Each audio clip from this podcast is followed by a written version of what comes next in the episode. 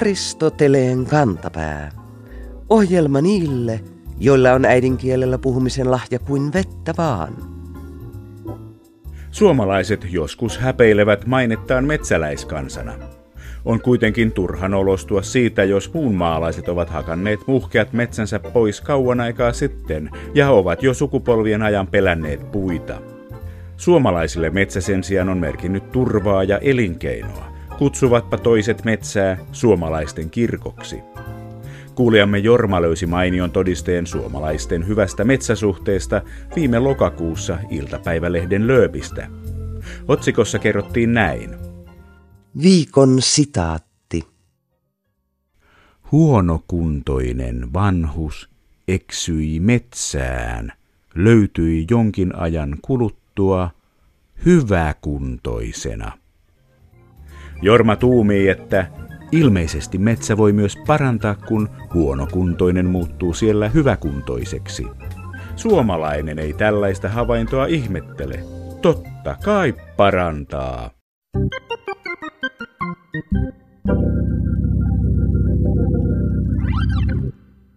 Näinä päivinä vietetään Rauman kaupungin syntymäpäivää. Huhtikuun 15. päivänä 1442 Rauman porvarit saivat samat oikeudet käydä kauppaa kuin mitä Turun porvareilla jo oli. Silloin viimeistään alkoi Rauman kansainvälistyminen, jonka yksi seuraus oli Suomen oloissa vallan persoonallinen murre, jota raumalaiset mielellään kutsuvat kieleksi. Sana kieli saattaa kuulostaa yhden kaupungin puhettavalle ylimieliseltä, mutta tavallaan se on hyvin perusteltavissa – Sana murre viittaa murtamiseen, jonkin ehjän särkemiseen.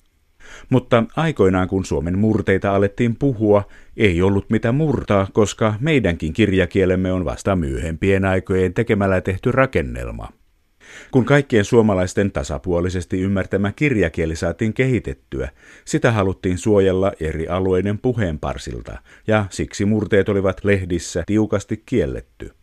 Muutos asiaan koitti vasta vuonna 1898, kun raumalaisen purjehdusseura Ahdin lehdessä ilmestyi 38-vuotiaan kaupungin lääkäri Frans Hjalmar Nordlingin Rauman murteella ja nimimerkillä H.J. Nortamo kirjoittama jaaritus nimeltään Pikkukaupungin tapahtumia, Antonin päivä. Juttu oli ilmeisen pidetty, koska Nortamo kirjoitti lisää jaarituksia – Hilpeät jutut rohkaisivat muidenkin murteiden taitajia kirjoittamaan murrepakinoita, joissa tuli lehtien vakiotavaraa. Saattaisikin luulla, että viime vuosien murreinnostus olisi muistumaa näiltä ajoilta. Mutta viimeisin murrejulkaisujen idea tulikin meille Saksasta – Vuonna 1997 Akuankan toimituspäällikkö Paula Antila kävi Ranskassa Anzulemen sarjakuvafestivaaleilla ja ihastui siellä Saksan eri murteille käännettyihin Asterix-sarjakuva-albumeihin. Jo samana vuonna ilmestyikin savoksi käännetty Opeliksin orjalaeva, joka myi huimat yli 100 000 kappaletta. Siitä lähtien eri murteille on käännetty Asterixin lisäksi akuankkaa, maailman rakkausrunoutta, katekismusta ja ties mitä. Mutta mistä Rauman Giel on meille Länsi-Suomeen tupsahtanut? Mitkä ovat Gieleen tyypillisimmät tunnuspiirteet? Miksi raumalaisia pidetään niin hauskoina? Nortamo Seoran Gapteen Markku Toivonen vastaa.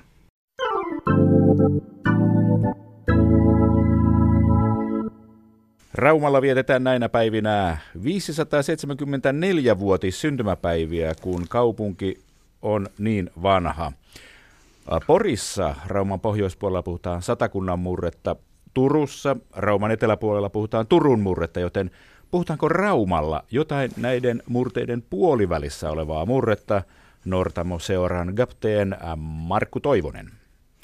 Juu, kyllä näin voidaan sanoa ihan hyvin, että tuo tämä Rauma murre tai Rauman kiel, niin kuin raumlaisessa sitä karakteeraa, niin, niin se on semmoinen vanha relik, kun on jäänyt tuohon väliin. Se on nimittäin sillä tavalla, että tuo Turun kaupunk, siinä on käynyt sillä tavalla, että tämä hämäläisvaikutus pisi sitä hämehärkätiät, niin on tunkeutunut sinne Turkkuhun ja pilannut. Sitten sen Turu ihan hyvä murtte sillä tavalla, että on mennyt vähän sekaisin. Ja sitten on tuossa Poris käynyt samalla tavalla, että kun se joki siellä on, niin sitä pitkin. Sieltä on tullut hämäläisyyt kauheasti Poriin, että et sekin on mennyt vähän pilalla, mutta onneksi tässä Raumalla, niin meillä on niin vähäinen ja pien Raumajoki, mikä sitten Rauman kanaaliksi siellä hiukan ennen mert muuttuu, niin se on niin vähän, että sitä pitkin ei ole mikään päässyt pilantumaan. Ja, ja niin, meillä on tämä alkuperäinen vaan kunnon kiel säilynyt näin hyvin.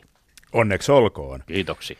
Miten laaja tämä Rauman Gielen puhumisalue on? Kyllä se tuommoinen sätteeltäisi joku 30 kilometri ungefär on. Että jos sitä niin katsotaisi vähän niin kuin kunnitte mukaan, tai sanotaan nyt entistenkin kunnitte mukaan, niin siellä on pohjoisen puolelta ensin on tämä Luvia, ja sitten on Eorjoki, ja sitten on tämä Lappi TL, ja siellä on Kodisjokikin välissä, sitten on Pyhäranta, niin siitä se muodostui se alue sitten. Ja se pohjoinen raja siellä Luvian kohdalla, niin se on niitä kaikkein jyrkimpiä Lappi murre rajoi Suomessa. Tuo vanhemma ihmisen vielä hyvin muistavan ne kaksi iso petäjä, mistä välistä se murreraja kulkee. Selvä. Viisi, kuusi kuntaa suurin piirtein, 30 kilometriä säteeltään. Ei ole maailman suurimpia murrealueita tai kielialueita. Miksi tämä alue on näin pieni? Luulisi, että vilkas merenkäyntikaupunki olisi säteillyt kaupan vuoksi hienoa kieltään laajalle maakuntaan. No niin, sitä kuvittelis, mutta et näin sitten vaan on käynyt, että ulkopuolisen murrealue ovat kovasti sitten kiilanne meitten näin rannikol vaan, että tietystenkin merimiehen ovat kovasten tuon vaikutteita tuolta kaukkasemmilta alueilta, maailman meriltä. Tosi, että tuo rauman kielt kun kuulustelee, niin Viron puole vaikutte kuuluva erittäin hyvin ja siinä on vähän niin kuin sellainen historia, että jo ennen ajalasku alku olevin aikoin, niin silloin ne palti suuremmissa määrin muuttivat tänne lounasse Suomeen, niin siltä ajalta on virolaisuut siis sitten niin kuin vasarakirveskulttuuriaikka, ungefär 2000 vuotta ennen ajalaskua. Ja sitten toisaalta taas niin ruottalaisuuden vaikutus on aika voimakas ja se menee tuossa sitten myöhemmillä ajoilla. Eli pari tuhat vuotta, puolitoista tuhat vuotta tästä taappäin. Silloin tuolta Ruoti rannikolta ja Kotlannista ja sieltä päin, niin muut sitten näin Suomen rannikolla, niin niin ruottalaista väestö ja se on ikään kuin näitä suomeruottalaisten esi niin sitä kautta tulee aika vahva ruottalaisvaikutus tähän kieleen, mikä näkyy lyhkäisen kielen ja ruottalaisen sanajärjestyksen ja monessakin kohta. Nortamon teksteit, kun luveskelee, niin kyllä siellä huomaa, että sanajärjestys kyllä on erilainen kuin pitkällä suomelle, eli meidän kirikielessä. Turussa ruotsalaisuus kuuluu vähän semmoisena nuottina. Turun murre on vähän semmoista laulavaa, toisin kuin muut suomalaiset murteet. Onko Rauman kielessä tätä ruotsalaista nuottia? E, sitä ei ole. Professor Kalevi Viik sitä koit sanoa, että rauman kielessä on myös tuo turkulainen kiakasu. Voi sanoa vaikka, että Turuus intonaatio nousu, mutta ei sitä rauman kielestä kyllä löydy, että kyllä siinä, siinä selvä ero siinä kohtaa on. Tässä on jo kaksi vahvaa vaikutetta, mutta ei vieläkään yhtään merien yli tullutta. Onko nämä merimiesvaikutteet, niiden maine rauman kielen muodostumisessa yliarvioitu? Ei, kyllä se rauman kielessä ulkomaan tuliaise näkyvän valla hyvin. Asia on nimittäin niin, että tuo, tuossa 1800-luvun lopussa niin Rauma Seil-laivasto, se on Suomen suurin ja niitä on tosi paljon ja raumaisten miesten ammattin on merimies hyvin monioissa tapauksissa ja he kun tuolla maailman merillä seilasivat, niin kyllä sieltä sitten tuli joka puolelta näitä vaikutteita. Niitä tuli saksan kielestä, niitä tuli tietysti englannin kielestä, hollannista ja ties mistä, että et se vaikutus tuntui kyllä vahvana ja se lisäksi tuli pitsin nyplämisen taito, tuli Raumalta sieltä ja monennäköistä, mikä vielä tänä päivänäkin näkyy. Eurooppalaisen merimies-sanaston, niin ne siellä vahvimpin näkyvä juuri nämä, mitkä ovat tunnetuimpi merenkulkija kansoita tässä Euroopassa, niin niitä ne ovat. Rauman giel saattaa kuulostaa monelle mystiseltä puheen parrelta. Onko siinä jotain sellaisia perusavaimia, mitä voisi ummikko kuunnella ja oppia tällä tavalla tulkitsemaan Rauman kieltä? Siinä ehkä päälmäisen Rauman kielessä näkyy nämä pehmiä konsonanti.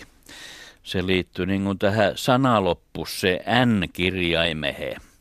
Että aina kun siellä sana se n loppu, niin silloin seuraava sana alkuun, niin tämä konsonant muuttuu kovasti pehmiäksi. Eli jos siellä on p, niin se muuttuu niin kuin b ja jos siellä on k, niin se muuttuu keeksi ja jos siellä on t, niin se muuttuu d. Nämä kolme kirjaint, niin K, T ja P, niin ne tekevät siihen semmoisen kauhian pehmiä soinnu. Ja toinen on sitten tietysti, että loppuvokaaleista traumlaisia ei tyk lainkaan, että ne täytyy ajoittaa pois. Sanan keskeltäkin välillä heitetään vokaaleja pois. Että tuo onkin sanottu, että tuossa menneen vuosikymmen niin Raumal kirjoitettiin ylioppilaksikin seitsemäs vuodessa. Selvä. Otetaanko kaikista sanoista loppuvokaali pois? No loppuvokaali otetaan, mutta ei nyt ihan kaikista oteta, mutta useimmiten se otetaan pois. Onko tämä raumalaisten ammattisalaisuus? Mistä se otetaan pois? No ei se nyt sillä tavalla salaisuuskaan ole, nimittäin ole olemassa rauman sanakirja. Ja, ja siis sanakirjas niin on kieloppi kansko, ei nimittäin voi olla kieltä ilman kieloppia. Sillä oikein nimeltäs ja Tauno Koskela on sen tehnyt. Ja sieltä kun sitä kieloppi vähän syynäskelee, niin sieltä kyllä nämä periaatteet rupeaa näkymään. Eli sitä kun luveskelee kieloppia, sitten uskosten Nortamo Raumalle sijaarituksi, niin siitä rupeaa pikkuhiljaa pääsemään jyvälle, että kuinka sitä oikein kirjoitellaan. Aivan. No siis tämä Rauman giel, se G tuli nyt selvitettyä ja se iin puuttuminen sieltä perästä, mutta miten se ääkirjain siinä? Miten kielen e-kirjain muuttuu gielen ääkirjaimeksi? No juu, siinä on aika monimutkaiset säännöt, että millä tämä vaihtelu tapahtuu, että tässä yhteydessä niin ei taida sitä oikein kannattaa ruveta käymään. Vaihdetaanko kaikista sanoista? No kyllä se tota, no, niin, melke, melke sillä tapahtuu, että, tuo, että lähes kaikissa niin se se vaihtelu siinä tapahtuu. Että. Suomen kielessä on D-kirjain, mutta suurimmassa osassa Suomen murteita D-äänettä ei käytetä. Käytetäänkö Rauman kielessä d Joo, se D-kirjain on semmoinen, kun sehän on vähän niin kuin tuontitavara suomen kielessä. Kyllä reumamurre on ainuvi, missä D on käytös. Että se on myös yksi hyvä tunnusmerkki, mistä tuo rauman kiele erottaa. Että siellä on hyvin vahvan se D mukaan. Äsken puhutti siitä rouma- ja viron kiele yhteisistä piirteistä, niin ihan noin esimerkkin, jo, otetaan tämä vertailumuodo, positiivi, komparatiivi, superlatiivi, niin jos se tuossa viron kielessä sanotaan, että kylmä, he sanovat, että kylmä, kylmem, köyke kylmem, niin rauman kielessä se on kylmä, kylmemp, kaikken kylmemp. Eli superlatiivi muodostetaan tuommoisen niin lisäsanan kanssa siihen. Lisäsana plus komparatiivi, niin siitä syntyy superlatiivi, niin tämä ihan sama ilmiö on siellä. Ja, ja sitten sanotaan nyt ensin vaikka viroksi tämä lause. Yksi must koira haukus päivällä aknaal. Ja sitten rauman kielellä. Yksi must koer haukus päivällä aknaalla. Ihan samalta kuulostaa. No siis se oli ihan oikeassa. Yksi semmoinen olennainen piirre, mikä kaikissa näissä analyyseissä minun mielestäni unohdetaan rauman kielen olennaisista piirteistä, ainakin näin ulkopaikkakuntalaisen mielestä on huumori. Mä en tiedä, mm. onko se vain toispaikkakuntalaisen korvassa tai silmässä, vai onko tämä huumori tärkeä osa tämän kielen puhumisessa? Nortamo-seuran kapteen Markku Toivonen. Joo, joo, kyllä siinä on oikeastaan käynyt sillä tavalla, että silloin kun tämä murrekirjailija Jalmar Nortamo 1900-luvun alus rupesi kirjoittamaan näitä raunlaisia jaarituksia ja ne tulivat tunnetukset koko valtkunnas, niin siinä tuli mukaan sitten tämä raumlainen huumori, merimieshuumori ja tämmöinen harmiton hauskanpito, se iskostui lukijoihin ja oikeastaan siitä alkaa, että se on ollut sillä tavalla, että kun joku jossain kuule sitä rauman kieltä puhuttavan tuolla jossain vaikka Keski-Suomessa, niin siinä kuulijoiden naama menee heti vähän nauruhua, että jaha, että sitä taidetaankin olla sieltä rauman puolesta. Että tuo, se on päässyt tämmöiseen hauskaan mainessa ja siitä johtuu. Ja sitten niin, kyllä se meistäkin tänä päivänä niin tuntuu aika lystikkeältä juuri sen tähden, että kun me sitä käytetään ja näitä raumalaisia sanoita osaa väännellä, niin, niin ulkopaikkakuntalaisista se tuntuu aika lystikkeältä. Eli tavallaan siinä on käynyt niin, että H.J. Nortamo löysi tämän kielen huvittavuuden toisen esille koko valtakunnalle ja sitten raumalaiset itsekin löysivät sen kielen huvittavat piirteet. Joo, näin mä olen se asia fundeerannut, että jollei olisi Nortamo ollut, niin ei Rauman kielt pidetäisi lainkaan niin huvittavan, kun itse asiassa niin eihän se ole huvittava, siitä vaan tehti semmoinen. Aivan, kiinnostavaa. Tämä Nortamo on aika olennainen kaveri, kun puhutaan tästä murteesta. Joskus sitä miettii, että onko Rauman kieli – vain Nortamon tuotannon ympärillä pyörivä tämmöinen museaalinen homma vai onko se ihan oikeata elävää kieltä? Kyllä sitä puhutaan. Vanhemman ihmisen ja raumalaissyntyisen ihmisen, niin kyllä ne sitä puhelee ihan niin kuin mäkin tässä nyt. Niin. Mutta täytyy ottaa se huomioon, että kiel muuttuu joka päivä. Ja siihen vaikuttaa sitten tietysti tämä media ja tietystikin koulu ei koulussa ole mitään rauman kieltä puhu. Sieltä täytyy tiukasten pitäytyä tässä pitkässä Suomessa. Tämmöisen asian niin pikkuluja vaikuttava siihen, että vähän vähältä niin kielehe on tullut muita piirteitä, mutta et kyllä se nuortenkin puhumassa kielessä, niin kyllä valla hyvin vielä erotetaan, että jaha, sitä olla.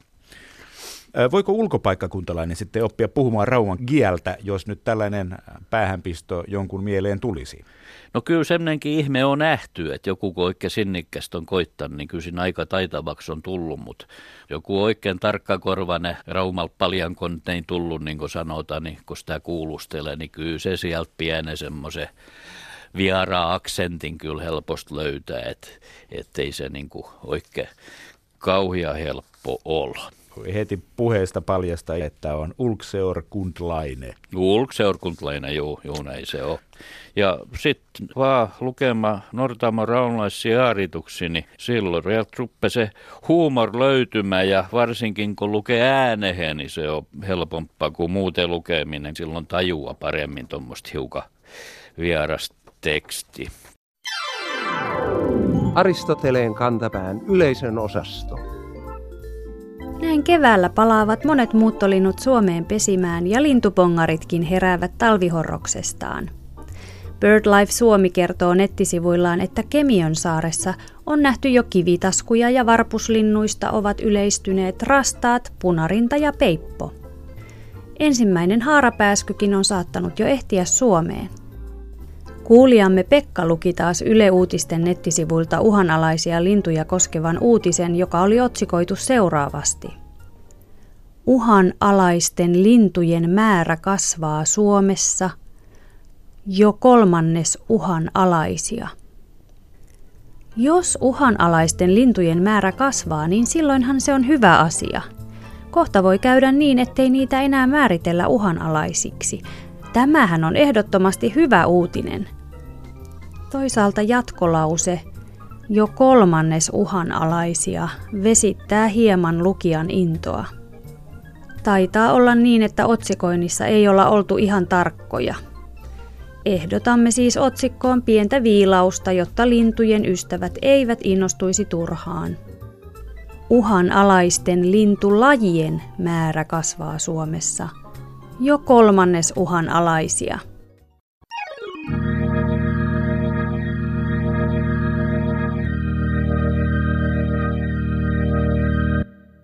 Saimme postia Liisalta. Hän kirjoittaa näin. Selvittäisitkö, mikä ero on sanoilla maan nousema ja maan kohoaminen?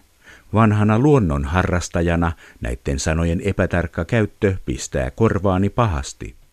Miten niin, mitä eroa? Kun maa kohoaa, niin maa kohoaa.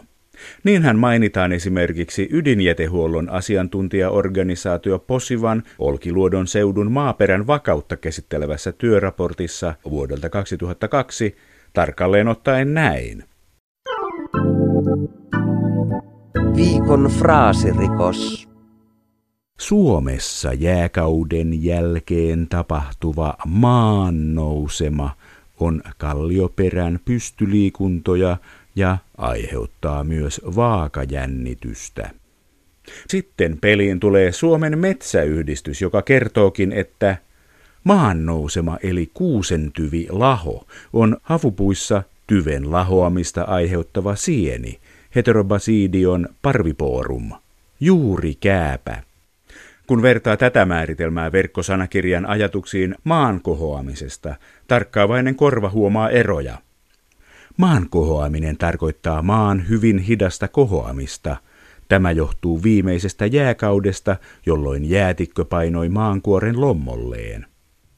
Aristoteleen kantapään kivikehäfraasien ylitektonikko tuomitsee näin löperön kielenkäytön jyrkästi ja määrää kaikki maan nouseman ja maan kohoamisen sekoittajat välittömästi marttojen sienikurssille, jotta oppivat erottamaan käävän jääkaudesta. Viikon sitaattivinkki. Juhlapäivänsä viettää näinä päivinä myös yksi maailman tarinankerronnan merkkimiehistä, William Shakespeare, jonka kuolemassa tulee toukokuussa kuluneeksi tasan 400 vuotta. Britit luettelevat mielellään idiomeja ja fraaseja, jotka ovat peräisin Shakespearein tuotannosta. It's Greek to me, se on minulle pelkkää hebreaa. Make a virtue of necessity, tehdä välttämättömyydestä hyve. It is high time to do that, on korkea aika tehdä se. Tällaisia tuttuja ilmauksia pidetään todisteina siitä, miten voimakkaasti Shakespeare on vaikuttanut yhä puhuttavaan Englantiin. Nuo kolme esimerkkiä kääntyivät helposti myös suomeksi. Voisiko meillä olla muitakin eläviä sitaatteja Stratford upon Avonin suurmieheltä? Vai osaako englantia puhuva maailma Shakespeareinsa todella paremmin kuin me suomalaiset? VSOY käännätti Shakespearein tuotannon hiljattain uudestaan suomeksi. Kysyin asiaa hankkeen kustannustoimittajalta ja yhdeltä kääntäjistä, Alice Martinilta, sekä toiselta kääntäjältä Kersti Juvalta. Martinin mukaan moni ilmaus on tullut Suomeen pikemminkin sitä kautta, että se on ensin ollut englantilaista arkikieltä ja sieltä siirtynyt käännöslainana Suomeen. Juva puolestaan muistuttaa, että Shakespeare-lainaukset ovat niin olennainen osa englannin kieltä, että suoranaisesta siteerauksesta ei läheskään aina voi puhua. Eli Shakespearein lauseita yhä käytetään, mutta ne ovat saattaneet olla käytössä jo ennen häntä, ja niitä ehkä käytettäisiin ilman Shakespearein näytelmiäkin. Ehkä ainoa tapa saada kieleemme Shakespeare-sitaatteja on määrätä hänen kaikki näytelmänsä pakollisiksi luettaviksi kouluissa – Älkää nurisko koululaiset, sivistys ei tule ilman uhrauksia.